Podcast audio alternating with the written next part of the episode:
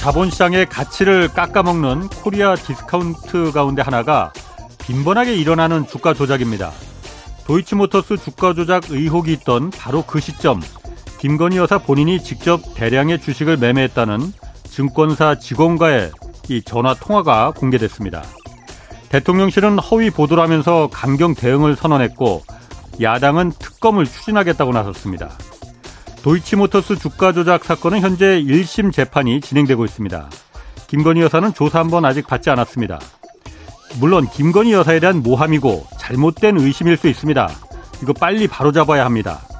가장 확실하고 간단한 방법은 김건희 여사만이 갖고 있습니다. 이 도이치모터스 주식 거래에 사용된 김 여사 소유의 다섯 개 증권 계좌 거래 내역 이거 공개하면 됩니다.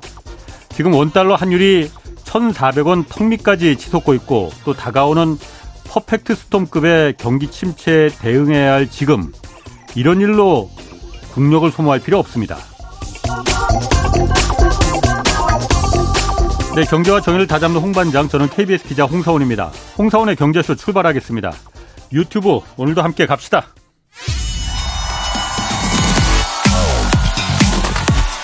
대한민국 경제 오디션 메가 경제스타 여러분 경제가 어려워서 힘드시죠? 그래서 준비했습니다. 대한민국 경제 오디션 메가 경제스타 K 힘든 경제 상황을 이겨낸 감동 스토리 우리 가정의 특별한 경제 공부법 슬기로운 투자 아이디어 경제와 관련된 이야기라면 모두 모두 환영합니다. 총 상금 6천만 원을 준비했습니다. 여러분의 많은 참여 기다립니다. 이 프로그램은 당신의 투자의 길을 춤추게 하는 새로운 투자 플랫폼 탱고픽에서 함께합니다. 네, 총 상금 6천만 원이 걸린 내가 경제스타 K 지금 12월 9일까지 사연 받고 있습니다. 사연은 홍사원의 경제쇼 홈페이지에 올려주시면 되고요. 그리고 오늘 한 가지 더 이 커피 쿠폰이 걸린 퀴즈 하나 내겠습니다. 국민건강보험공단은 지역 가입자의 재산 규모에 따라서 500만 원에서 1,350만 원까지 차등 공제한 뒤에 보험료를 부과했는데 올해 9월부터 시행된 이 부과 체계 2단계 개편 이후로는 지역 가입자 모두 일괄적으로 재산과표 얼마를 공제한 후에 이 남은 금액에 대해서만 건보료가 부과된다고 합니다. 이 재산 공제 금액 얼마일까요? 하는 게 퀴즈입니다. 1번 1천만 원, 2번 5천만 원입니다. 어, 정답 아시는 분은 짧은 문자 50원, 긴 문자 100원이 드는 샵 9730으로 점, 정답 보내주시면 됩니다. 추첨해서 커피 쿠, 쿠폰 보내드리겠습니다. 문제가 좀 어렵나요? 어, 문제가 좀 어렵긴 어려운데, 어, 금액이 좀 큽니다. 아, 그게 힌트입니다. 커피 쿠폰입니다. 자, 오늘 뭐 어제 태풍이 지나가면서 많은 태풍, 어, 자동차들이 지금 침수 피해 입었습니다. 침수차 대응 방안 그리고 요즘 눈에 띄게 늘고 있는 이 전기차 안전 문제 안전 문제도 좀 같이 좀 짚어보겠습니다. 이호근 대덕대 자동차학과 교수 나오셨습니다. 안녕하세요. 네, 안녕하세요. 처음 뵙겠습니다. 네, 네, 처음 뵙겠습니다. 제가 텔레비전에서 많이 뵀었는데. 아, 감사합니다. 네. 먼저 예. 간단하게 그 침수차 지금 많이 발생했잖아요. 네네. 어떻게 정비해야 됩니까, 이거? 일단 침수차는 기본적으로 이제 침수 단계에 따라 좀 구분이 됩니다. 보통 예. 바닥 매트가 간신히 젖었을 때를 1단계라고 하고요. 운전자 음. 기준으로 음. 엉덩이까지를 보통 2단계, 어깨 예. 높이까지는 완전히 잠긴 거겠죠. 아, 아, 어깨 예. 높이면 앞유리하고 지붕 빼고는 다 잠긴 거니까요. 예. 주요 부품이 물에 다 들어가는 거고 3단계로 얘기를 합니다. 예. 근데 1단계 정도 되면 실제 예. 물론 이제 각종 언론에서도 나왔고 매뉴얼에도 있습니다만 그 에어백 컨트롤러가 시트 밑에 있어요. 노란 전기 아, 박스가요. 예. 그게 예. 이제 누전의 위험성이나 오작동의 위험이 있다고는 합니다만 예. 실제 그 정도 매트 정도 젖은 정도면 한 3, 40만 원의 비용 가지고도 다 실내 세차를 통해서도 거의 원상 복귀가 가능하고 음. 안전에 큰 지장이 없다. 저도 이렇게 얘기할 수 있어요. 그렇군요. 근데 문제는 이제 예. 엉덩이 높이나 어깨 높이까지 잠겼을 예. 때거든요. 예. 물론 방법은 있습니다. 모든 배선을 다 커넥터를 분리를 하고 왜냐하면 침수됐다는 얘기가 수영장에 깨끗한 물에 그대로 담가놨다 꺼낸 게 아니잖아요. 그렇지. 그러니까 불순물에 진흙에 각종 네. 오물질들이 많이 묻어 있기 때문에 예. 다 커넥터를 분리하고 전선 배선을 다 교체하고 그 부위를 다 꺼내고 부식된 데는 갈아내고 방청 처리하고 자 이제 수리비가 좀 많이 나오겠죠. 배보다 배꼽이 훨씬 더 그게 문제죠. 그러니까 예. 차량의 잔존 가치라는 게 있거든요. 예. 그래서 새 차고 차량의 잔존 가치가 높을 때는 예. 어 이걸 수리하는 게 맞고요. 그렇지 않을 경우에는 수리비가 중고차의 평가 가액보다 높다? 그냥 예. 전손 처리하고 폐차하는 게 일반적이다. 이렇게 볼 수 있습니다. 그 폐차를 할 경우에 그러면은 그 폐차하고 나서 새 차를 살 경우에 이게 세금도 감면받을 수 있다고 그러던데 어떤 경우 세금 감면받을 수 있는 거예요? 네, 일단은 취득세를 감면받을 수 있고요. 뭐 네. 주민센터에서 피해 사실 확인원을 받고 폐차 네. 증명서를 구비하고요. 네. 그다음에 자동 자동차에 대한 손해 증명원 이런 것들을 첨부해 가지고 등록 사업소에 가면 예. 일단은 등록세나 각종 이런 취득세 이런 것들을 감면받을 수 있기 때문에 예. 실제 상당히 도움이 될 수 있습니다. 아, 그리고 또 한 가지 제가 궁금한 게 요즘 네. 전기차가 많이 늘었잖아요. 네네. 파란 번호판. 네네. 전기차는 어쨌든 전기로다가 이 가는 거니까 침수되는 전기차 타고 가다가 물 들어오면은 네. 감전 감전될 염려 같은 거 없어요, 그거? 예, 일반적으로 그렇게 많이들 생각을 하십니다. 그럴 것 같은데. 위험성이 제로다 이런 얘기는 없어요. 늘 에라가 있으니까요. 예. 하지만 전기차는 개발 단계에서부터 예. 일단 엔진룸에 보면 각종 배선이나 모터 같은 것들이 있죠. 예. 이것도 생활 방수 기본이 돼 있고요. 예. 그래서 물에 좀 잠겼을 때 30분 예. 정도는 큰 성능 지장 없도록 방수 처리가 되어 있고요. 예. 가장 중요한 게 배터리거든요. 예, 예. 배터리 같은 경우는 열폭주라고 많이 들어보셨을 겁니다. 불 나는 거. 예, 불이 나가지고 그렇죠. 예. 그래서 이제 열폭주라고 하는 이유는 이 화염이 전파되는 건 아니고요. 그러니까 예. 불이 나는 건 정확히 아닙니다만 온도가 너무 뜨거워지다 보니까 주변에 안 좋은 영향을 끼치고 다 식질 않습니다. 물을 부어도 식질 않고 오히려 더 폭주하고 그래서 열폭주라고 표현을 하거든요. 그 불이지 뭐 불 아니에요? 그렇죠. 예, 예. 네. 근데 이 어떤 리튬이온 배터리 자체가 워낙 수분과 공기에 민감하기 때문에 예. 얘를 완전히 쉴링 처리를 해가지고 예. 1미터 음. 깊이의 물에 잠겼어도 1시간 예. 동안은 내부에 물이 들어가지 않도록 처리를 하는 게 1단계입니다. 예. 결국 방수 처리가 돼 있는 거죠. 예. 하지만 모든 제품은 좀 에라율이 있고 예. 오차가 발생할 수 있고요. 불량이 날 수 있겠죠. 물이 들어갔다라고 하면 내부의 각종 센서들이 물이 들어온 거를 확인을 하고 예. 그게 체크가 되면은 전원을 아예 차단을 해버립니다. 예. 그래서 외부로 전원이 공급이 안 되게 되니까 예. 실질적으로 이번에 침수차 예. 중에 전기차 비율은 좀 낮았지만 전 세계적으로도 아직 전기차에 의해서 예. 화재 폭발 뭐 이런 건 있었습니다만 예. 감전에 따른 어떤 사망이나 사고는 음. 없었습니다. 그 화재 폭발 아까 열폭주 얘기도 하셨는데 네. 왜냐면 제가 지난번에 뉴스에 한번 보니까 네. 그 뭐지 그 그 톨게이트 거기 네네. 들어가다가 어. 천천히 가다가 부딪혀서 불이 났는데 네네.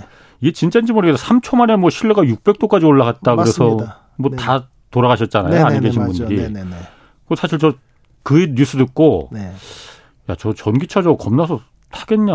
네네. 다른 게 아니고 저 저렇게 천천히 가다가 들이받았는데 불이 나서 3초 만에 음. 600도면 그 피할 뭐 시간도 없는 거 아니에요. 그렇죠. 화재 위험 이거 괜찮은 거예요? 근데 이제 이 부분을 네. 제가 이제 언론에서 좀 명확히 화재 원인과 이유를 밝혀가지고 인터뷰를 했는데 욕을 네. 아주 태백이로 먹었거든요. 그래서 상당히 조심스럽습니다. 뭐냐면은 예. 팩트는 정확히 아, 말씀을 드려야겠죠. 예, 예, 예, 뭐냐. 실제 이제 서서히 다가간 것 같은데 네. 국가수의 자료에 보면은 충돌 속도가 시속 96km였어요. 아 그때? 예. 그다음에 톨게이트인데. 예, 톨게이트인데요. 예. 그리고 반자율주행을 놓고 예. 그다음에 dummy clip이라고요. 안전벨트 말고 가짜 있죠. 예. 그러니까 안전벨트 안 매도 경고등 안 들어오는 거. 아. 그거를 장착해 놓고 자율주행으로 운전을 했었거든요. 아. 그러다 보니까 브레이크 EDR을 분석했는데 브레이크를 밟지 않았습니다. 아니 앞에 톨게이트가 앞에 있는데도 그걸 왜 네, 자율주행을 네. 했을까? 그리고 조수석 같은 경우는 네. 시트가 뒤로 완전히 젖혀져서 좀 주무시고 계셨고요. 아. 그러다 보니까 물론 어, 충돌 후에 예. 2, 3초 안에 원인을 모를 앞에서 화염이 먼저 발생을 했고요. 그건 예. 배터리랑 무관합니다. 예. 그다음에 5초 정도 지나서 배터리가 노출돼서 확 불이 난 건 맞고요. 음. 그리고 만약에 그 상황에서 운전자가 살아 있었다 해도 피할 시간이 없었던 건 맞고요. 예. 운전자들이나 일반 소비자들이 전기차의 그 화재를 보고 공포심을 느끼는 것도 동의합니다. 그런데 예. 그 사고만을 놓고 보면 예. 실제 자동차의 어떤 안전 기준이라는 게 있잖아요. 예. 충돌 안전 테스트도 하고요. 그게 보통 56에서 심할 경우가 시속 64km 충돌을 합니다. 예. 그리고 우리가 더미 인형 같은 것들이 음. TV에 보면 슬로 비디오를 부닥치면서 앞머리에 어. 뭐 충돌하고 그러니까. 이런 거 에어백 터지고 예. 그게 시속 56km 정도예요. 예. 근데 그게 이제 시속 96km로 약 1.5배 늘어났다는 얘기는 충격량은 제곱에 비례하니까 보통 2.2배 정도의 큰 충격이 가해진 거고 예. 더군다나 안전벨트를 매지 않았잖아요. 예. 그래서 그 사고만을 놓고 보면 꼭 전기차의 화재로 사망한 건 아니고요. 예. 현장에서 즉사했거든요. 예. 그래서 그 정도의 충돌 사고에 예방되면서 안전을 보장할 수 있는 차는 일단 없다. 첫 번째. 두 번째는 전기차 아니라 내연기관 자동차라도 시속 90km, 100km에도 안전한 차를 만들 수 있습니다만 예. 그럴 경우에는 최근에 방문했던 바이든 대통령의 방탄차처럼 차량 예. 가격이 올라갈 수밖에 없어요. 어, 예. 그러다 보니까 최근에는 긴급 제동 장치, 에어백 여러 가지 안전 장치들이 있지 않습니까? 예. 운전하다 브레이크 잠깐 늦게 밟아도 긴급으로 잡아주는 게 있고 예. 하다 보니까 일반적인 충돌 속도는 3, 40km 정도거든요. 예. 충돌 직전의 속도가 그러다 보니까 trade off죠. 차량 가격도 있고 이러다 네. 보니까 60km 내외에서 충돌 시험을 하도록 안전 규정이 만들어져 있는데 음. 이제 다시 말씀을 드리면 그 안전 기준도 전기차도 그대로 따르는 거죠. 예. 그러니까 핵심은 뭐냐면 전기차가 배터리가 공기 중에 노출되면 그렇게 화재가 심하게 발생하고 제어가 안 되고 열 폭주 음, 음. 이 정도 이 정도 현상이 있음에도 불구하고 전기차는 특별히 더 내연기관보다 더 조심해야 된다라는 특별 규정은 없다라는 얘기죠. 그러다 보니까 음. 내연기관의 충돌 안전에 맞게 차를 설계를 하고 그 상황에서 시속 60에서 65km 정도의 충돌 시에 배터리가 직접 노출되거나 예. 화재로 이어지지는 않습니다. 테스트 결과에서는. 하지만 늘 음. 테스트라는 거는 테스트일 그러니까, 뿐인 예, 거고 예. 현장에서 벌어질 수 있는 상황은 뭐 기하급수적으로 많거든요. 아니 예전에 그 테슬라 같은 경우에 네네. 지하 주차장에서도 불났었잖아요. 맞습니다. 이제 그런 부분이죠. 지하 예. 주차장에서의 주행 속도가 시속 80, 90이 될 수도 없고요. 당연하지. 예. 그리고 이제 테슬라 같은 경우는 어떻게 보면은 이제 case by case로 조금씩 다른데 예. 열폭주가 발생하지는 않았어요. 아, 5초, 그때는? 10초 만에 확 터진 건 아니고 예. 탕 부닥쳐서 화재가 발생했고 예. 소방서에서 출동해가지고도 그때까지도 운전자가 살아 있었기 때문에 이번에 부산의 충돌 사고랑은 좀 결이 다릅니다. 근데 예. 문제는 테슬라 같은 경우는 FTA 한미 그 자유무역 협정이 돼 있기 때문에 예. 미국에서 인증받은 자동차에 대해서 국내의 안전 기준 예. 아, 이런 시험을 통과 안 해도 되거든요. 연간 5만 대 미만 팔리는 차는 음. 미국에서 판매 허가 받았으면 한국은 무상 통과야 이런 규정이 아, 있습니다. 예. 그러다 보니까 국내 제작사의 자동차들은요. 시동이 완전히 꺼지고 전원이 나가도 예. 기계적으로 안에서나 밖에서 문을 열 수 있어요. 예. 근데 테슬라 같은 그렇지. 경우는 전기가 완전히 나갔을 때 예. 전원이 차단됐을 때 문 네 짝이 다 밖에서 열 수 있는 상황이 아니었거든요. 그러다 보니까 음. 운전석은 대리운전 기사가 탈출을 했는데 조수석에 있는 분을 탈출하고 꺼집어 끄집어내는 시간이 좀 부족했고 예. 그 사이에 화재가 퍼져서 사망했기 때문에 예, 예. 리튬 이온 배터리의 급작스러운 열폭주하고는 조금 또 다른 얘기입니다. 그렇군요. 네네. 뭐 그 이따 그 FTA 관련해서 뭐 그 인플레이션 간축법 우리나라도 지금 발등에 불 떨어졌는데 그 얘기도 좀 이따가 좀 하고 네네. 그 얘기 좀 이따가 하고 네. 이 전기차 같은 경우에 그러면은 사실 저는 그 그때 이제 톨게이트에서 부딪힌 거 그거 보고 좀 야 전기차 타는 건 좀 당분간 좀 안전할 때 타야겠다 이런 이런 생각이 개인적으로 좀 들었거든요. 그런데 어 어떤 경우에 이게 사실 왜냐하면 이게 한 번 불이 나면 전기차 같은 경우에 예. 리튬이라는 게 사실 말씀하신 대로 공기 중에 노출돼도 굉장히 막 그 반응이 빠르잖아요. 맞습니다. 제가 예전에 한번 보도할 때 리튬에다가 물 넣었더니 그냥 네. 터져버리더라고. 맞습니다. 네네. 그러니까는 뭐 배터리로 안전하게 만들었다 하더라도 그래도 리튬인데 어떤 경우에 이게 불이 납니까? 전기차 같은 경우에? 일단은 전기차가 불이 나는 케이스는 배터리에 대한 화재만 설명을 드릴게요. 예. 왜냐하면은 지난번 그 부산에서 충돌 사고 같은 경우도 예. 실제 초반에 2초 만에 확 불이 번진 거는 예. 배터리에서 불이 난 게 아니거든요. 예. 그래서 여러 가지 얘기가 나옵니다. 뭐냐면 에어컨 냉매, 에어컨 냉매가 가연성이었다. 또 한 가지는 워셔액도 가연성입니다. 워셔액이? 요 예, 요즘 에탄올 베이스로 만들잖아요. 아. 그러니까 에탄올 베이스이기 때문에 그 워셔액도 가연성이고 충돌에 의해서 모타나 예. 이런 부위가 쇼트가 발생했을 때 거기에 워셔액이 쏟아지거나 하면 거기서 불이 붙을 수 있고요. 아 워셔액이 에탄올이 예, 예, 에탄올? 베이스이기 때문에 불이 붙습니다. 아. 그래서 최근에 이제 그 국토부나 이쪽에서는 그 파란색 그물 예, 맞습니다. 예, 예, 거. 불이 붙습니다. 우리 장난으로 어. 수저로 소주 뜬 다음에 라이터 붙이면 불 붙죠. 동일하게 뜹니다. 컵에다 예. 담가 놓으면요. 어. 불 붙을 수 있고요. 그런 부분 때문에 그 기준을 좀 강화해야 된다는 움직임이 현재 있고요. 예. 그리고 에어컨 냉매도 그렇고요. 또 한 가지는 우리가 이제 그 전기차 배터리 같은 경우는 이렇게 물만 닿아도 열폭주가 발생하기 때문에 예. 절연 부동액을 쓰거든요. 아, 예. 전기가 통하지 않는 부동액을 쓰도록 되어 있습니다. 그 예. 배경은 그 예전에 그 어, 리콜됐죠. 전기차에도 그런데 부동액이 필요해요. 부동액 필요합니다. 배터리가 예. 워낙 고온으로 올라가다 보니까 배터리 자체를 식혀주는 부동액도 있어야 되고요. 어. 또 제너레이터에서 예. 전기를 발생시켜 제너레이터에도 부동액이 들어갑니다. 그렇군요. 그런데 음. 초창기에는 그 배터리용 부동액도 일반 예. 부동액을 썼어요. 예. 그래가지고 코나 리콜 사태 있었죠. 아, 옛날에 한 코나. 13건인가 14건의 화재가 발생했죠. 예. 그 중에 한 건인가 두 건은 공장 생산 과정에서 불이 났어요. 완전히 배터리를 밀봉을 하고 sealing하기 전에 부동액을 미리 주입하면서 거기서 화재가 났거든요. 생산 어, 과정에서 예. 그 이후로 예. 절연 부동액을 쓰도록 되어 있고 현재 사용하고 있습니다. 어. 그런데 문제는 예. 제너레이터 부품 앞쪽에 있는 엔진룸에 있는 제너레이터에는 일반 부동액을 쓰거든요. 예. 그러니까 낮은 충격에선 괜찮았는데 이번처럼 큰 충격이 발생했을 때 실제 배터리가 충격에서 완전히 음. 공기 중에 오픈되고 물론 공기 중에 수분으로 열이 올라가겠지만 거기 물을 부으면 이게 열 폭주거든요. 그렇지. 그러니까 물이 들어가면 안 되고 네. 비가 오는 날 더 위험하죠. 예. 그런데 혹시 제너레이터에 있는 절연 부동액이 아닌 예. 전기가 통하는 부동액이 쏟아져 들어간 게 원인이 아닐까 이렇게 두세 가지로 좀 그렇구나. 보고 있습니다. 그럼 어쨌든 전기차 타는 사람들 요즘 많은데 네네.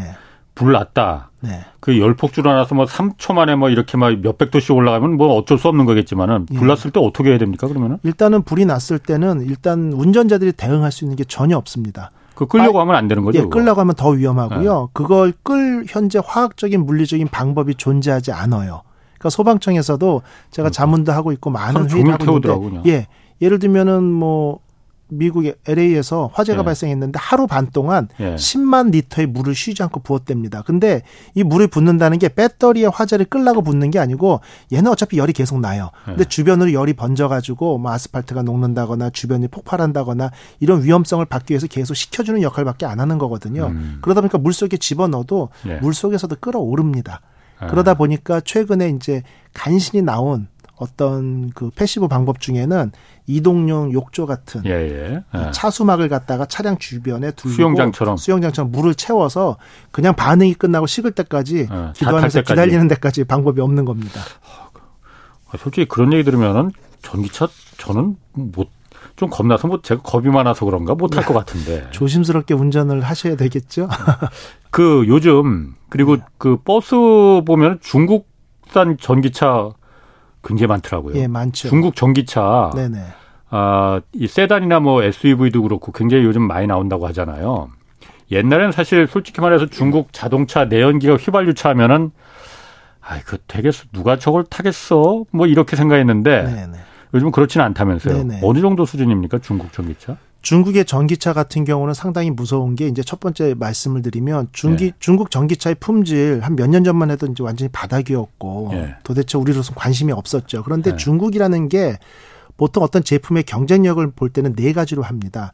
자원, 시장 규모, 예. 기술력, 규제.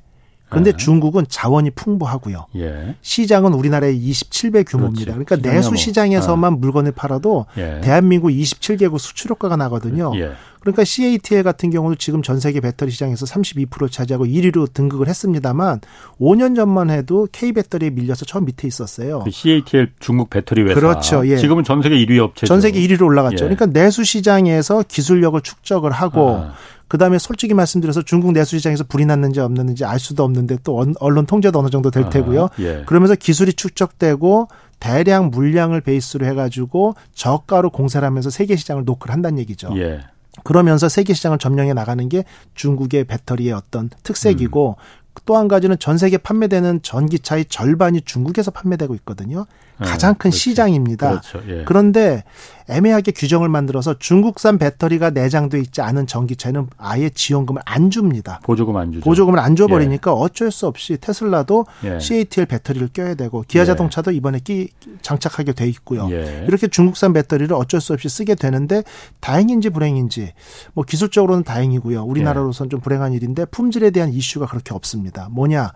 배터리의 에너지 밀도는 약간 차이가 나요. 그래서 예. 동일한 무게에서 주행 거리는 다소 좀 뒤떨어지는 거는 맞습니다만 그만큼 충전 인프라를 적극적으로 세팅하고 있기 때문에 예. 일충전 주행 거리에 대한 음. 불만을 소비자들이 크게 느끼지 못한 상황에서 음. 화재나 폭발이나 이런 것들이 보고가 잘 안 되고 있거든요. 예. 그러다 보니까 이제 신뢰까지 얻으면서 무섭게 예. 성장하는 추세입니다. 그 전기차라는 게 암만 배터리가 엔진이 없어지고 배터리로다가 달려서 그 내연기관 휘발유 차하고는 좀 다르다 하더라도 네. 어, 멈출 때 확실히 멈, 브레이크 밟으면 멈춰야 되는 거잖아요. 네네, 그렇죠. 뭐 이게 제가 중국 제품에 대해서 뭐 이게 폄하하는 게 아니고 그래도 자동차인데 이 안전하겠느냐? 네. 어, 그런 제가 뭐 어쨌든 그 그런 건 넘어섰어요? 그게 좀 재밌는 게요. 아. 이제 자동차 산업을 보면 독일이나 유럽이 원조죠. 예. 그다음에 한 30년 후에 그게 미국으로 넘어갔고요. 예. 30년쯤 지나서 일본, 다시 30년 한국. 예. 그러니까 유럽하고 한국은 한 100년 격차가 있고요. 예. 한국에서 중국으로 산업이 넘어가는데 또 30년입니다. 그래서 120, 30년의 격차가 있는데 예. 전기차는 출발 선상이 비슷한 거죠. 음. 그러니까 내연기관은 그 100년 이상의 격차를 아직도 좁히지 못하고 있는 건데 예. 내 전기차는 비슷한 출발 선상에 있었거든요. 재밌는 예. 것은 그동안 노하우나 축적된 기술보다 당장 해봤냐 안 해봤냐가 중요한 게 도요다가 예. 전기차 출시했다가 지금 반환해 주는 거 소식 들으셨을 겁니다. 바퀴가 빠졌습니다. 아, 그런 주행 중에 예, 그래서 도요다가 어. 일본에서 전기차를 출시를 했는데 예. 주행 중에 바퀴가 훌러덩 빠졌어요. 예. 그래서 리콜이 아니고 반환을 해주고 반품을 해줍니다. 어. 돈을 다 돌려줘요. 예. 그러다 보니까 이게 결국 세계에서 가장 차를 많이 파는 예. 그 테슬라가 전기차 50만 대 팔았을 때 도요다가 1,050만 대로 20배 이상 많이 파는 이런 어떤 테슬라 도요다임에도 불구하고 음. 전기차에 새로 출시를 했는데 이게 바퀴가 빠졌다는 얘기죠. 그 휘발유차 바퀴나 전기차 바퀴나 바퀴는 똑같은 것 같지만 텐데. 이게 이제 어떤 엔진의 동력을 크랭크 축으로 연결해서 전달했을 때 하고 예. 모터가 전달했을 때도 음. 차이점이 있고요. 또 한 가지는 뭐 배터리 성능이나 BMS 얘기겠지만 벤츠가 EQA라는 전기차 출시를 했었잖아요. 어. 출시를 했는데 예. 전기차의 최대 단점 중에 하나는 그 기온이 떨어지면 배터리 성능이 저하되면서 그렇지. 일충전 주행 거리가 줄어들거든요. 예, 예. 근데 우리나라 환경법에 60%까지는 보장이 돼야 돼요. 그러니까 40%만 성능이 떨어지면 어. 보조금을 안 주는데 그 벤츠의 전기차가 41%로 영하 6도에서의 주행 성능이 상온 음. 주행 성능의 59%밖에 기록을 못해서 보조금 대상에서 제외되는 수모를 겪었던 음. 게 한 1년 전입니다. 음. 1, 2년 됐나요? 예. 그리고 나서 BMS를 개선하고 해서 다시 바뀌게 됐는데 그만큼 전기차가 이상하게 그 100년 이상의 역사를 가지고 세계적인 top 브랜드, 프리미엄급 차를 생산하는 회사들도 막상 안 해본 부분에서는 에러가 난다는 거죠. 음. 그걸 반대로 얘기를 하면 예. 기술력이 다소 뒤졌을지언정 중국 내에서 연간 수백만 대, 전 세계 전기차의 절반 이상을 판매하는 판매 경험이 많고 그 배터리의 문제나 이런 것들을 다 체크한 회사들의 노하우가 어느 정도 쌓여서 기술 격차가 이제 거의 없다. 이런 평가를 받기 시작했다. 이렇게 볼 수 있습니다. 그럼 중국 전기차가 앞으로 세계 시장에서 경쟁력을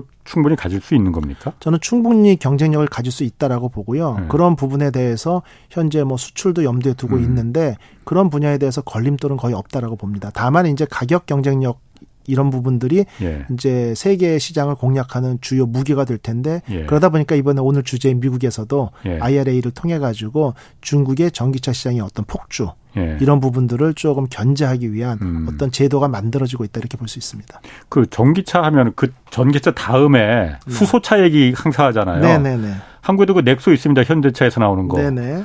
뭐 수소차는 가능성이 있는 겁니까 없는 겁니까? 뭐 의견이 요즘 좀 갈리더라고. 갈리죠. 근데 네. 제가 수소 전기차, 수소 전기차라고 정확히 표현하거든요. 예. 수소차하고 수소 전기차 좀 다릅니다. 예, 예. 근데 그거를 제가 37개월째 타고 있습니다.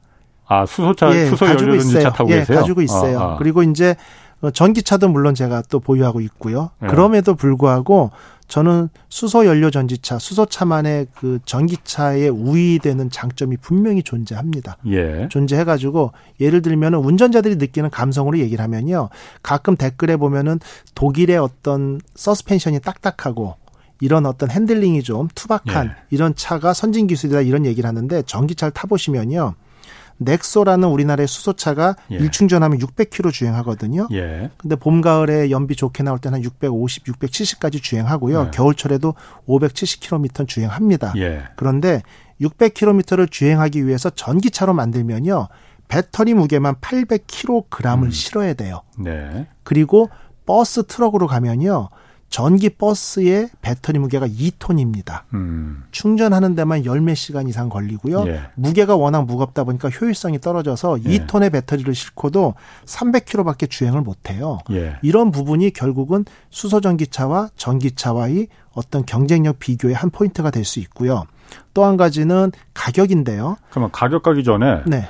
그래서 말씀하신 대로 네네. 충전하는데 그, 그, 배터리 무게가 워낙 오래 네 가고 그런데 그런 부분이 전기차는 요즘도 에너지 밀도 높아져 갖고 한 번 충전하면은 뭐 서울에서 부산까지도 갈 수 있다 하고 네. 네.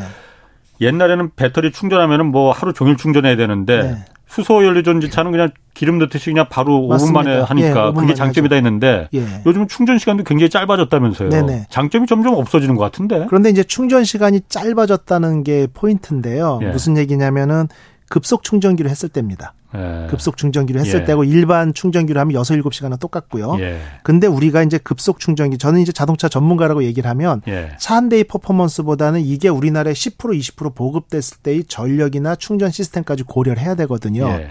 근데 급속 충전기 중에서 요즘 18분 만에 80% 충전한다는 EPC나 예. 이런 경우가 350볼트로 충전한다, 뭐 800와트로 충전한다 이런 거 있죠. 예. 뭐냐면 아파트 한 가구가 예. 어, 아파트를 설계할 때 전기 용량을 5kW로 설계를 합니다. 음. 설계할 때요. 예. 그럼 100가구면은 500kW의 전력 선을 도에서부터 뽑아 와야 예. 되는 예. 거죠. 그런데 실제 사용량은 3kW 내외예요. 5kW는 아. 충분히 집에 에어컨 뭐 4대 두고 여유 있게 한 아. 거고 보통 3kW 내외가 사용 용량입니다. 예. 그럼 이제 이해하셨죠? 우리가 350kW라는 이 핏 하나가 음. 아파트 100가구가 쓰는 전기를 끌어다 쓰는 거거든요. 그거 8개가 안성휴게소에 쫙 있죠. 예. 8개면 아파트 800가구가 쓰는 전력을 거기서 동시에 쓸 수 있다라는 얘기까지 나옵니다. 그 음. 얘기는 뭐냐면 우리가 전기가 여기저기 많이 보급돼 있기 때문에 전기차는 충전 인프라 보급에 아무 문제가 없어라고 얘기하는 사람들이 있는데 이게 아니구나. 우리나라 차량 등록됐어요. 5% 10%일 땐 문제가 없지만 예. 20% 30% 돼서 그 차량들이 급속 충전기에 동시에 전국적으로 충전을 한다? 그럼 전력 생산에서 쇼이 오는 겁니다. 예. 그래서 그런 음. 면까지 고려한다면 좀 문제가 될 수 있는 부분이 있고요. 수소 음. 같은 경우는 생산 원가가 전기보다 현재는 비싸요. 예. 뭐냐면은 천 원어치 연료를 때우면 전기는 300원어치 생깁니다. 예. 300원어치 전기로 물을 전기 분해하면 그렇지. 100원어치밖에 안 생기죠. 수소는. 단계를 건널 때마다 효율이 그렇죠. 뚝뚝 떨어지니까. 떨어지죠. 예. 그러니까 전기를 그냥 써야지 이걸로 수소를 바꿔서 예. 수소차에 넣는 건 바보짓이고 미련한 짓인 건 맞습니다. 맞습니다. 근데 예. 문제는 예. 전 정부에서도 노력을 했던 신재생 에너지 같은 경우 있죠. 예. 태양력, 풍력, 조력 뭐 이런 것들 이런 것들을 쓰는 게 친환경 에너지잖아요. 근데 문제는 화력 발전소는 야 여름에 전력량이 부족해라고 하면은 화력 발전소 더 돌려라는 우리가 조절을 할 수 있는데 바람은 기후제 지내지 않는 이상 바람이나 이런 게 조절이 안 되거든요. 예, 예. 그러다 보니까 제주도 여행을 가보시면 풍력 발전기 터빈들 쫙 예. 있죠. 그 중에 몇 개가 서 있는 모습이 가끔 보셨을 겁니다. 예. 고장 나서가 아니고요. 과잉 생산되는 거는 셧다운을 불러일으킵니다. 그러니까 전기는 모자라도 안 되지만 초과 생산해도 안 돼요. 그러니까 사용량에 맞춰서 생산하고 일부러 정지시켜 놓은 거거든요. 아, 그거 대관령도 그렇고 서 있는 게 고장난 예, 거 고장이 아니에요? 아니에요. 그걸 생산해 가지고 초과 생산이 되면 이 전력 시스템이 셧다운 됩니다. 아, 오히려 과부하가 걸려서 과부하 걸려서 예. 아, 그러면 예. 좋은 거 알았네. 그거 네. 고장난 거 아니구나. 고장난 거 아닙니다. 왜 이렇게 고장난 게 많았네 그죠. 그랬었는데. 많이들 서 있죠. 네. 그래서 여기서 포인트가 뭐냐면은 우리가 겨울철에 자동차 가지고 지하 주차장에 일주일 세워두고 혹시 한 열흘이나 해외 출장 갔다 오시면 배터리 시동 안 걸리죠. 네, 그렇죠. 그래서 어. 이제 ESS 시스템이라고 전력이 남을 때 배터리에 거. 저장해서 쓰자라고는 네. 하지만 그렇게 배터리에 저장된 전기는 한 달, 두 달 저장이 안 된다는 겁니다. 아. 방전이 돼요. 예, 자연 방전. 자연 방전이 될 네. 수밖에 없기 때문에 공항에 겨울에 아. 인천공항 가서 세워둔 차 일주일에 시동 안 걸리는 겁니다. 네. 그런데 이제 눈치채셨겠지만 남는 전기를 충전기에 꽂아 놓으면은 아, 전력 배터리에 보관하면 1, 2주밖에 안 되는데 아. 얘를 어차피 버릴 거잖아요. 네. 계속 풍력 발전해서 수소로 만들어 놓으면 얘는 고압 용기통에 넣어 놓으면 18개월 보관이 가능합니다. 특성이 아. 그대로 유지가 돼요. 아. 그러다 보니까 예. 이게 같이 가야 되는 거죠. 그러니까 태양열 아. 전지판에 많이 깔아요. 남쪽에 제주도 아, 예. 깔아서 전기가 여름에 남아 돌 때 버릴 게 아니라 그걸로 수소를 만들어서 보관을 했다가 겨울에 사용한다든지 음. 태양열 발전이 모자랄 때 이렇게 신재생 에너지하고 에너지 효율성, 유통 기간이라고 표현을 하면 이것까지 고려한다면 결국 에너지 수급 면에서 보면은 전기 온리로 음. 갔을 때는 리스크가 있다는 거고요. 그렇군요. 이렇게 전기하고 수소하고 같이 가는 게 가장 좋다. 이런 부분이 에너지 수급 면이었고. 네. 그다음에 일충전 주행거리 말씀드린 것처럼 그 어떤 엔지니어링 측면에서 볼 때 효율성도 그게 좋고 요런 면에 좀 밸런스가 좀 있고요. 음. 자동차 제작 원가도 수소 전기차 넥소가 왜 처음에 차를 출시하면서 600km라는 주행거리를 나타냈냐면은 300, 400km까지는 전기차가 생산 원가가 쌉니다. 음. 배터리를 조금 실으면 되니까. 예. 근데 수소 전기차는 수소 stack이라는 연료 전지를 하나 실어버리니까 이게 3천만 원이니까 이니셜이 비싸죠. 음. 그런데 400km, 500km까지는 전기차나 수소 전기차나 생산 원가가 비슷한 수준이 그거고요. 600km를 예. 넘어가면 수소 전기차는 3천만 원짜리 스택에다가 연료 탱크 몇백만 원짜리만 추가하면은 주행 거리가 600, 900, 1000 늘 수가 있죠. 예. 근데 전기차는 배터리 무게가 곱하기로 그대로 들어가죠. 예. 그래서 중장거리, 버스, 트럭, 열차, 그리고 주행 거리가 600km를 넘는 이런 운송 수단에서는 원가, 생산 원가나 효율성으로 따지면 수소 연료 전지차가 음. 전기차보다 유리한 면이 분명히 있습니다. 다만 음. 아직 초창기이다 보니까 그 수소 충전소의 보급, 인프라 구축에 따른 문제점은 별도로 생각을 해야 되겠죠. 그거야 뭐 당연히 그렇고. 예, 예. 지금 생각해 보니까 전기차가 지금 정도 보급되는 수준에서는 충전이나 이런 게 별 전기가 별 문제가 안 되겠지만은 네. 정말 뭐 이게 30% 40% 이렇게 막 보급되면은 네. 충전하는데 그 문제가 분명히 생기겠네. 문제가 됩니다. 문제가 돼요. 그러면은 네. 수소 연료 전지차가 그래서 같이 가야 된다고 말씀하셨어요. 그렇죠. 수소라는 게 가장 그 우주에서 가장 작은 그 그렇죠. 물질이잖아요. 가볍죠. 1번 네. 원자기호 1번 아닌가? 맞습니다. 네네. 그러면은 이 보관하는 게 네. 아까 말씀하신 대로 풍력 태양광에 갖고서는 남는 전기로다가 이렇게 보관한다고 하더라도 그 보관하는 거 배보다 배꼽이 커질 것 같은데 그 용기 그렇게 튼튼하게 세워나가지 않게 만들려면은 아 용기 자체는 뭐 그 압력에 따라 다르죠. 예. 왜냐하면 우리가 CNG 버스도 있고 LPG 가스도 있지 않습니까? 예. 그 압력 정도로 150바, 아. 200바로 보관하는 데는 큰 비용이 안 드는데 예. 수소 연료 전지차는 750바로 아주 고압으로 넣어서 예. 한 600km를 타기 아. 위해서 하다 보니까 그 탱크 값이 그래서? 비싸지는 거고 예. 일반적인 보관은 천연가스랑 유사하게 보관할 수 있습니다. 아, 보관은 별로 그렇게 뭐 배보다 배꼽이 커지지는 그렇죠. 그래서 운송하는 그 수소 트레일러도요. 예. 한 220바로 예. 운송을 해 가지고 예. 충전소에서 그걸 900바로 다시 가압을 한 다음에 750바로 넣어주거든요. 그러니까 운송 과정에서 그게 700바, 800바로 올라가 있는 상황은 아니고 일반 가스처럼 한 200바 내외로 운송을 합니다. 아 그런데 그런데 그럼 수소가 앞으로 전기 다른 나라도 전기차가 이제 막 보급되는 시점이니까 수, 그 나중에 전기차가 많이 보급되면 문제가 생길 게 뻔한데 어, 수소 다른 나라도 하나요? 우리나라는 오래전부터 현대차가 초기부터 전기차보다 먼저 수소에 투입한 건 제가 알고 있었거든요. 맞습니다. 네. 다른 나라는 안 하지 않나요, 수소는? 그러니까 이제 수소 연료 전지에 대해서는 우리나라는 현대가 98년부터 연구를 했고요. 네. 15년의 연구 기간을 거쳐서 2013년에 네. 그 투싼 IX 가지고 최초로 양산을 했고 예. 그다음에 넥소가 이제 좀 version up 돼 가지고 나왔죠. 예. 근데 일본의 미라이를 포함해 가지고 수소 연료 전지차를 상용화한 건 한국하고 일본밖에 없습니다. 예. 그리고 두 나라밖에 없다니까 이게 이제 trade off죠. 야, 우리가 기술 독점했으니까 이 시장이 열리면 어. 우리가 대박 나겠다. 어허. 기술의 99%가 그렇지. 한국 거거든요. 예. 그 상황이면 좋을 것 같은데 각국 나라들도 보면요. 유럽을 예를 들어서 내연기관 자동차 판매 금지 법안이 통과가 되는데 나라별로 다 달라요. 예. 핀란드, 노르웨이 같은 북유럽 국가들은 2025년부터 어, 내연기관차 판매 금지입니다. 예. 근데 독일은 뭐 35년, 프랑스는 30년, 음. 유럽 40년 있는 나라들도 있고 스페인 다 달라요. 왜냐하면 어 2025년에 내연기관차 판매 금지한 나라들을 보면요. 자동차 산업이 그 나라에 전혀 영향이 없고 소비만 하는 나라입니다. 예. 그러니까 내가 돈 주고 사 주는 거니까 우리나라의 환경에 신경을 쓰겠다. 두 번째 예. 어. 원자력 발전이나 수력 발전 비중이 높아서 전력 공급에 아무 문제가 없는 나라들은 25년부터 내연기관 판매 금지를 합니다. 예. 그런데 30년, 35년까지 같은 유럽인데도 40년이면 15년 차이가 나는 나라들은 예. 자동차 산업이 그 나라 GNP의 18에서 20%를 차지하는 중요한 산업의 한 축이기 때문에 그렇거든요. 예. 결국 각 나라들은 환경을 얘기를 합니다만 자기 나라가 먹고 살 거리를 먼저 생각을 해요. 예. 그러면 수소 연료 전지차가 혹시 물론 저는 전문가로서 수소연료 전기차의 장점을 얘기하지만 예. 다른 전문가는 다른 의견 내는 분들도 있기 때문에 예. 이게 수소 전기차가 되게 좋다라고 생각이 들어도 이 기술은 한국과 일본이 고유 기술과 특허를 다 가지고 있는데 앞으로 이 자동차 기술을 도입을 하면 예. 본인들의 자동차 산업이 죽겠죠. 음. 경쟁력도 떨어지고 예. 본인들의 부나 어떤 베니핏이 밖으로 나가겠죠. 이러다 예. 보니까 중국의 발표를 보면요. 2030년에 수소전기차 뭐 천만 대 보급하겠다. 예. 그다음에 충전소 뭐 만기를 뭐 공급하겠다. 이런 발표는 하면서도 어 수소 굴기를 얘기하면서도 최초의 수소전기차 우리가 언제 출시할게 이 얘기는 안 하죠. 음. 그 얘기는 진입 장벽이 높은 겁니다. 예. 그러니까 필요성은 알고 있으면서도 음. 예. 그 부분에 대해서 정확하게 언제부터 보급하겠다는 계획은 발표는 못하죠. 왜냐 예. 니콜라가 수소 트럭 가지고 비탈에서 굴리는 걸로 사기가 드러났지 않습니까?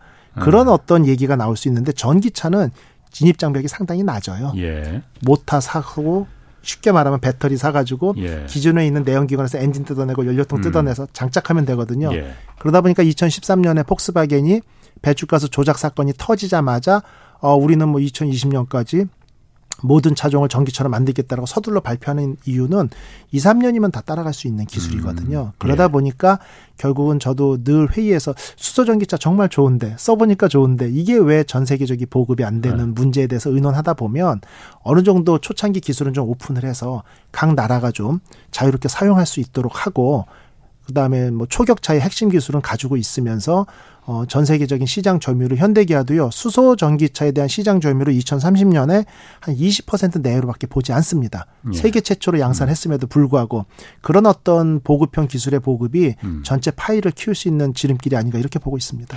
헤이든님이 중국 전기차 보급률이 지금 18%나 되나요?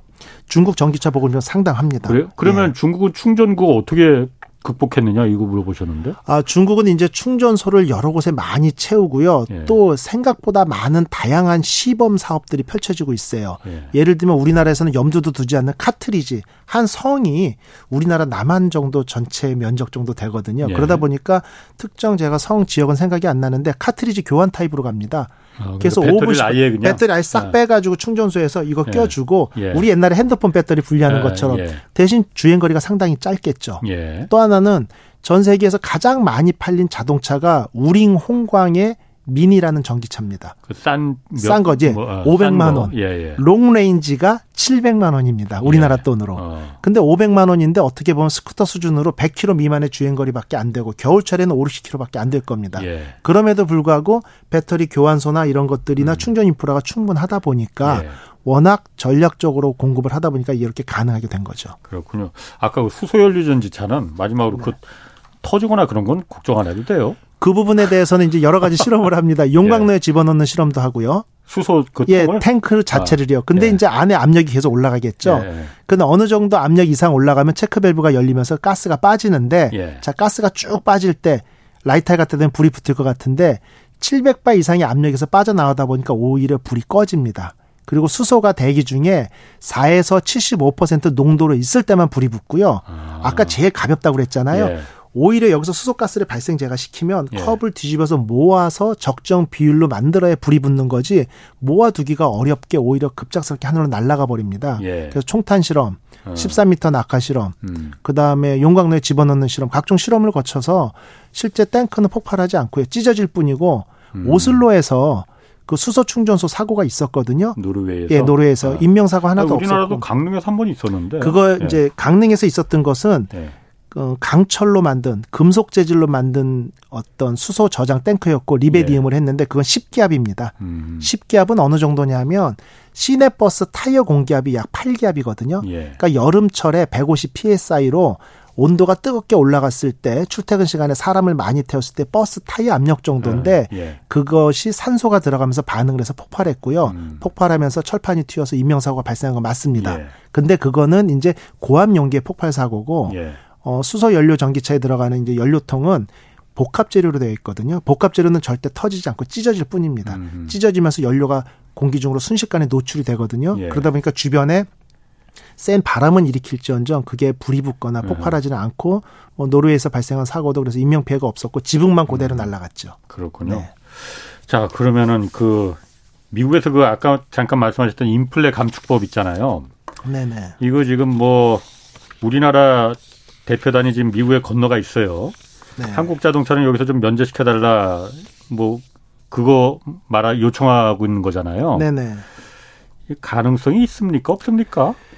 실제 저는 음. 이게 좀, 뭐, 아, 좀 희박하죠. 그렇지. 희박하죠. 그러니까. 왜냐하면 의회를 미국 의회를 통과한 건데 그 대통령이 사인한 건데 그걸 지금 야, 안 되겠다. 한국이 저렇게 봐, 달라고 하니까 우리 이거 봐줘야겠네. 이렇게 네. 가능하겠냐. 그런데 이제 어. 방법이 아예 없는 건 아닙니다. 네. 뭐냐면 이제 이 피해를 본다? 이제 중 미국으로 전기차를 수출하면서 곤란해진 나라들이 우리나라뿐 아니라 일본도 있고 뭐 네. 영국, 뭐 독일이나 뭐 스웨덴도 있나 이렇게 유럽 국가들도 있거든요. 네. 그러니까 유럽이나 일본, 한국이 어떤 피해를 보고 있는 상황인데 이것들이 이제 WTO 이제 공정 무역의 거래 이제 이게 위반된다 이렇게 예. WTO에 제소를 할 수가 있는 방법이 첫 번째가 있어요. 예. 근데 여기에다 제소를 하게 될 경우에는 결국 유럽이나 일본과 한국이 공동의 스테이터스를 취하면서 같이, 같이 할 수 있는 예. 거죠. 그러니까 입김이 좀 세질 수 있고 미국도 부담스럽겠죠. 예. 근데 이것보다 우리는 좀 유리한 게 FTA입니다. 그러니까 예. 어. 하, 근데 FTA는 미국하고 FTA를 FTA 체결했으니까 그러니까 일본하고 유럽은 안 돼 있죠. 예. 그러니까 FTA에 보면은 FTA 체결 국가에서 생산은 예외로 둘 수 있다라고 한 마디만 해 주면 결국 뭐냐면 이번에 IRA가 법안은 발의됐고 11월에 중간 선거가 있기 때문에 중간 선거까지는 변동이 없을 겁니다. 왜? 예. 미국의 보수층 예. 보수층의 표심을 잡아야 되니까요.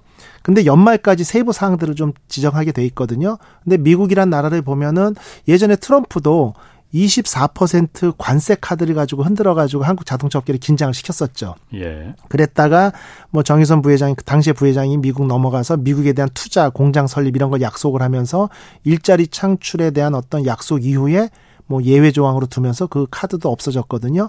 저는 실제 조심스럽게 한국이 미국에 막 막대한 자본금을 투자하기로 약속을 했고 음. 그다음 한국 자동차 회사, 배터리 회사가 거의 30조 가까운 돈을 투자하기로 했거든요. 그 예. 그 상황이라고 한다면 실제 FTA 체결 국가하고의 예외 사항을 좀 만지작거리지 않을까.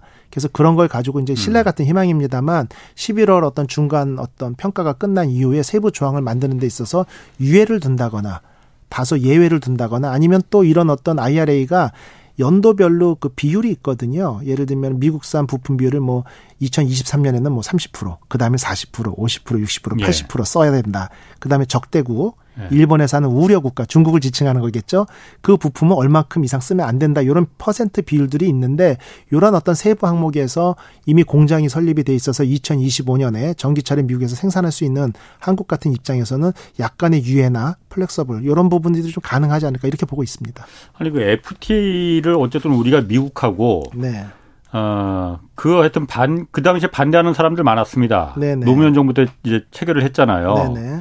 근데 거기 보면 FTA 2조에 제가 찾아보니까 네. 네. 2조에 상대국의 그 제품에 대해서는 내국인이 만든 상품으로 똑같이 이제 대우해 준다라는 예. 조항이 있, 더라고요 예, 맞습니다. 그래서 그러면은 그, 예. 사실 일본 차나 독일의 폭스바겐하고는 우리는 경우가 다르잖아요. 완전히 다르죠. 그러면 그게 당연히 우리가 미국에서 그걸 갖다가 모르고 이걸 갖다 한국 차를 갖다가 똑같이 미국 차나 아니 일본 차나 독일 차하고 똑같이 한국 차를 갖다가 적용을 한 거냐. 네. 저는 그 모르고 적용하지는 않았을 것 같거든요. 분명히 알았을 것 같고 저도 그 부분에서 이제 신뢰 같은 희망이 있다고 말씀드린 거죠. 예. 뭐냐면 정확히 말씀하셨는데 결국 한미 자유무역 협정을 통해 가지고 양국 상품은 시장 접근에 있어서 내국민 수준으로 유리하도록 대우하라라고 돼 있고요. 예. 자국 상품과 경쟁 관계에 있는 게 한국 자동차겠죠. 예. 이 상대국 상품에 대해서 불이익을 줘서는 절대 안 되고 예. 재료의 출처에 따른 차별도 명확히 금지하고 있습니다. 예. 그래서 그 중국산을 80% 90% 썼더라도 한국에서 만든 거면 음. FTA 적용을 받아야 된다고 되어 있기 때문에 예. 이런 것들을 싹 무시하면서 IRA를 그대로 진행할 수 있을까라는 게 의구심이 드는 거고 예. 그러니까 이제 한국의 스테이터스가 이런 거죠. 한국이 국력도 있고 음. 시장도 상당히 넓고 하면은 마음대로 스테이터스를 취할 수 있습니다만 과연 우리가 독자적으로 FTA만 가지고 미국하고 협상을 할 거냐 아니면 은 음. 공조할 수 있는 WTO를 가지고 일본이나 유럽과 같이 갈 거냐의 지금 갈등 상황이라고 보는데 저는 FTA를 가지고 미국하고 협상을 하는 게 옳지 않나 이렇게 보고 있습니다. 아니 이번에 그러니까 문제가 됐던 그 론스타하고 소송에서 우리가 뭐 3천억이니 뭐 얼마를 물어주게 생긴 것도 그렇고 엘리엇하고 지금 엘리엇이 옛날 삼성물산하고 제일모직 합병할 때도 한국 정부가 그 방해해서 우리 손해봤다 했고 지금 소송 걸려 있거든요. 네네. 그것도 물어주게 될 판이야. 그게 FTA에서 대표적으로 독소 조항이라고 우리 말했던 네네. 미국하고 이런 문제 분명히 생길 거다. 투자자들이 국가를 상대로 해서 소송을 거는 네네. 한국의 투자자들이 미국 정부를 상대로 소송을 걸겠습니까? 그거는 불가능한 일이고 분명히 그렇죠. 미국의 투자자들이 한국 정부에다가 수많은 소송을 걸 것이다. 그래서 FTA 체결하면 이것만은 막아야 된다 막 했는데도 그것도 다 허용해 준 거잖아요. 그렇죠. 네. 아니 우리는 다 그렇게 당하고 미국은 우리한테 FTA 체결을 한 국가인데도 하나도 뭐 약속을 다 안 지켜 이 양국 간의 조약인데 일방적으로 이래도 되는 건가? 이러면 아. 차라리 FTA로 그냥 파기하는 게 나은 거 아닌가? 예, 그런 의견들도 나올 수밖에 없고 만약에 우리가 그 FTA를 체결한 이유 중에 하나는 농민들의 반대도 워낙 심했고요. 농산물에 예. 대해서도. 예. 하지만 한국이 자동차 산업에서 우리가 삼성전자가 뭐 한 23% GMP에 현대기아가 18% 내외라고 얘기를 합니다. 예. 전체 전후 산업까지 해서 그 두 나라가 수출로 먹고 사는 게 거의 45%인데 우리나라 예. 전체 수입에 실은 그걸 살리기 위해서 나머지 부분이 희생한 게 있는데 방금 말씀하신 대로 이렇게 전기차 수출에 차별을 받고 예. 그다음에 나머지 FTA로 우리가 고통을 받는다라고 하면 이 부분은 좀 다시 생각해 볼 필요성이 있는 부분 아. 같습니다. 네. 그러면 우리 그 어쨌든 현대 기아차가 전기차는 뭐 배터리는 나중에 좀 차치하고 네. 당장 전기차 현대 기아차잖아요. 네. 어, 여기서 그러면 어떻게 대응을 해야 됩니까? 그러면 한국에 공장 짓지 말고 미국에다 앞으로는 다 지어야 되는 거예요? 그러기를 미국에선 바라죠. 왜냐하면은 어차피 우리가 사주는 우리가 소비재인데 예. 니네가 수익은 가져가더라도 일자리는 우리 국민들에게 돌려주겠다. 예. 그러면은 본인들 국민들이 현대에서 일하면서 급여를 받게 되니까 예. 그거를 유도하는 건 당연할 수 있습니다. 그러다 예. 보니까 그 테슬라 같은 경우도 뭐 Giga Station 같은 경우 독일에 만들고 예. 중국에도 공장을 만들고 일본이나 유럽의 EU 국가들도 예. 실은 미국 내에서 공장을 만들라고 하고 있고요. 왜 예. 이런 관세 카드를 들고 흔드니까 그거는 당연한 건데 이 부분에서 우리나라가 또 걸림돌이 하나 있죠. 우리는 미국에 공장을 짓고 생산을 하는 데 있어서는 노사 간의 합의가 있어야 되는 거죠. 예. 그러다 보니까 어떻게 보면 현대기아가 상당히 좀 불리한 상황이고 예. 어떤 물류 최근에 보면 한 5년 전에 비교해서 해운 물류 시스템이나 이런 비용들이 상당히 올라가서 자동차 관련 업종 중에 타이어 업계들이 적자를 기록한 이런 사태도 있거든요. 예. 그러다 보니까 실은 localization이 필요한 건 맞습니다. 그 음. 나라에서 소비되는 제품은 그 나라에서 만드는 네네. 게 가장 효율적인 건 맞아요. 예. 그런데 기술 유출이나 일자리 창출 때문에 그렇게 안 하고 있고 자국의 일자리 보호를 위해서 한국에서 수출을 하려고 하는 거고 예. 어느 나라나 그렇게 하고 싶은 마음은 굴뚝 같은데 음. 뭐 우리나라 같은 경우는 시장 아까 제가 경쟁력 네 가지 말씀드린 것 중에 기술력은 있습니다만 자원과 시장이 좁고 예. 각종 규제가 우리나라에서 산업하는 회사의 불리하게 돼 있죠. FTA 네. 조금 전에 예를 드신 것처럼 그런 상황이기 때문에 마음대로 못 하는 거고 시장 규모가 큰 나라들은 본인들의 시장에 진출하고자 하는 각 나라 기업체들의 어떤 열망 음. 이걸 무기로 해서 자유자재로 이렇게 흔들 수 있다라는 그런 거죠. 결국 그렇구나. 시장 규모의 차이입니다. 그럼 이거는 어떻습니까? 일본은 상대적으로 이번에 그 인플레이션 감축법에 대해서 IRA에 대해서 미리 선제적으로 대응을 해서 좀 많이 방어를 했다. 이런 해석도 있고 네. 우리 정부에서는 아니다. 일본도 똑같이 지금 피해보고 있다. 일본 좀 뭐 잘한 거 하나도 없다. 말하고 있거든요. 네네. 그건 어떻습니까? 그거는 이제 일부 조항 때문에 그런데 이번에 IRA에 보면은 예. 그 물론 일본 에서 수출하는 차량 중에 가장 많이 팔리는 게 하이브리드잖아요. 예.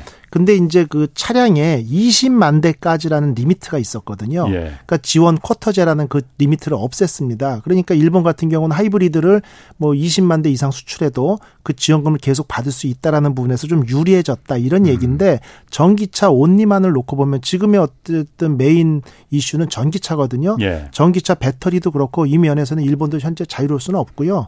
현재 이런 부분에 대해서는 유럽이나 한국이나 일본이나 동일한 입장이다 이렇게 볼 수 있습니다. 일본은 지금 전기차를 어 전기차가 있나요, 일본에? 일본에서 조금 전에 말씀드린 아. 것처럼 도요다에서도 전기차 출시를 했죠. 아, 바퀴 빠졌다. 그렇죠. 예. 아. 그런데 일본 같은 경우는 하이브리드 차가 예. 워낙 경쟁력이 워낙 있다 보니까 예. 우리가 갖고 유럽 기준으로 이산화탄소 배출량의 어떤 예. 기준 이런 걸 따져볼 때 2023년에 83g인가요? 그게 이제 아이오닉 하이브리드도 그 기준을 넘어선다 이 얘기거든요. 결국은 예. 친환경 자동차로 분류될 때까지는 예. 경쟁력이 있는 본인들의 하이브리드 끝까지 팔겠다는 얘기고요. 아. 그게 시장이 종료되고 어쨌든 친환경 차로 분류되던 것에서 벗어나고 예. 지원금을 못 받는 시점에 전기차로 전환하겠다. 우리는 충분히 늦게 가도 된다라는 안도감이 음, 있었던 거기 때문에 부분이? 전기차 출시에 적극적이지 않았던 거죠. 그렇군요. 그럼 네. 우리 정부나 기업들에 좀 조언을 해준다면 뭐한 네. 짧게 한 20초 정도로. 네네. 일단은 기업체 입장에서는 선도적으로 제품 경쟁력 있는 걸 만들어야 되고요. 네. 아까 어떤 시장, 기술, 자원 규제 이 부분에서 규제에 대해서 상당히 우리나라가 기업하기 어려운 상황인 건 음. 맞거든요. 그러다 보니까 법인들이 자꾸 미국이나 외국으로 나가는 상황이거든요. 그래서 기업 프렌들이 할 수 있게 어떤 규제를 좀 완화할 필요도 있습니다. 예. 아이고 오늘 정말 재밌었습니다. 다행입니다. 예. 지금까지 이호근 대덕대 자동차학과 교수였습니다. 고맙습니다. 수고하셨습니다. 자, 오늘 방송 초반에는 퀴즈 정답은 2번 5천만 원이었습니다. 오늘 정답자 명단은 KBS 일라디오 홍사원의 경제쇼 홈페이지에 올려놨으니까 당첨되신 분들께는 커피 쿠폰 두 장씩 드립니다. 자, 내일은 우리 반도체 기업을 둘러싼 대내외 위기 상황 분석해 보겠습니다. 지금까지 경제와 정의를 다잡는 홍반장, 홍사원의 경제쇼였습니다.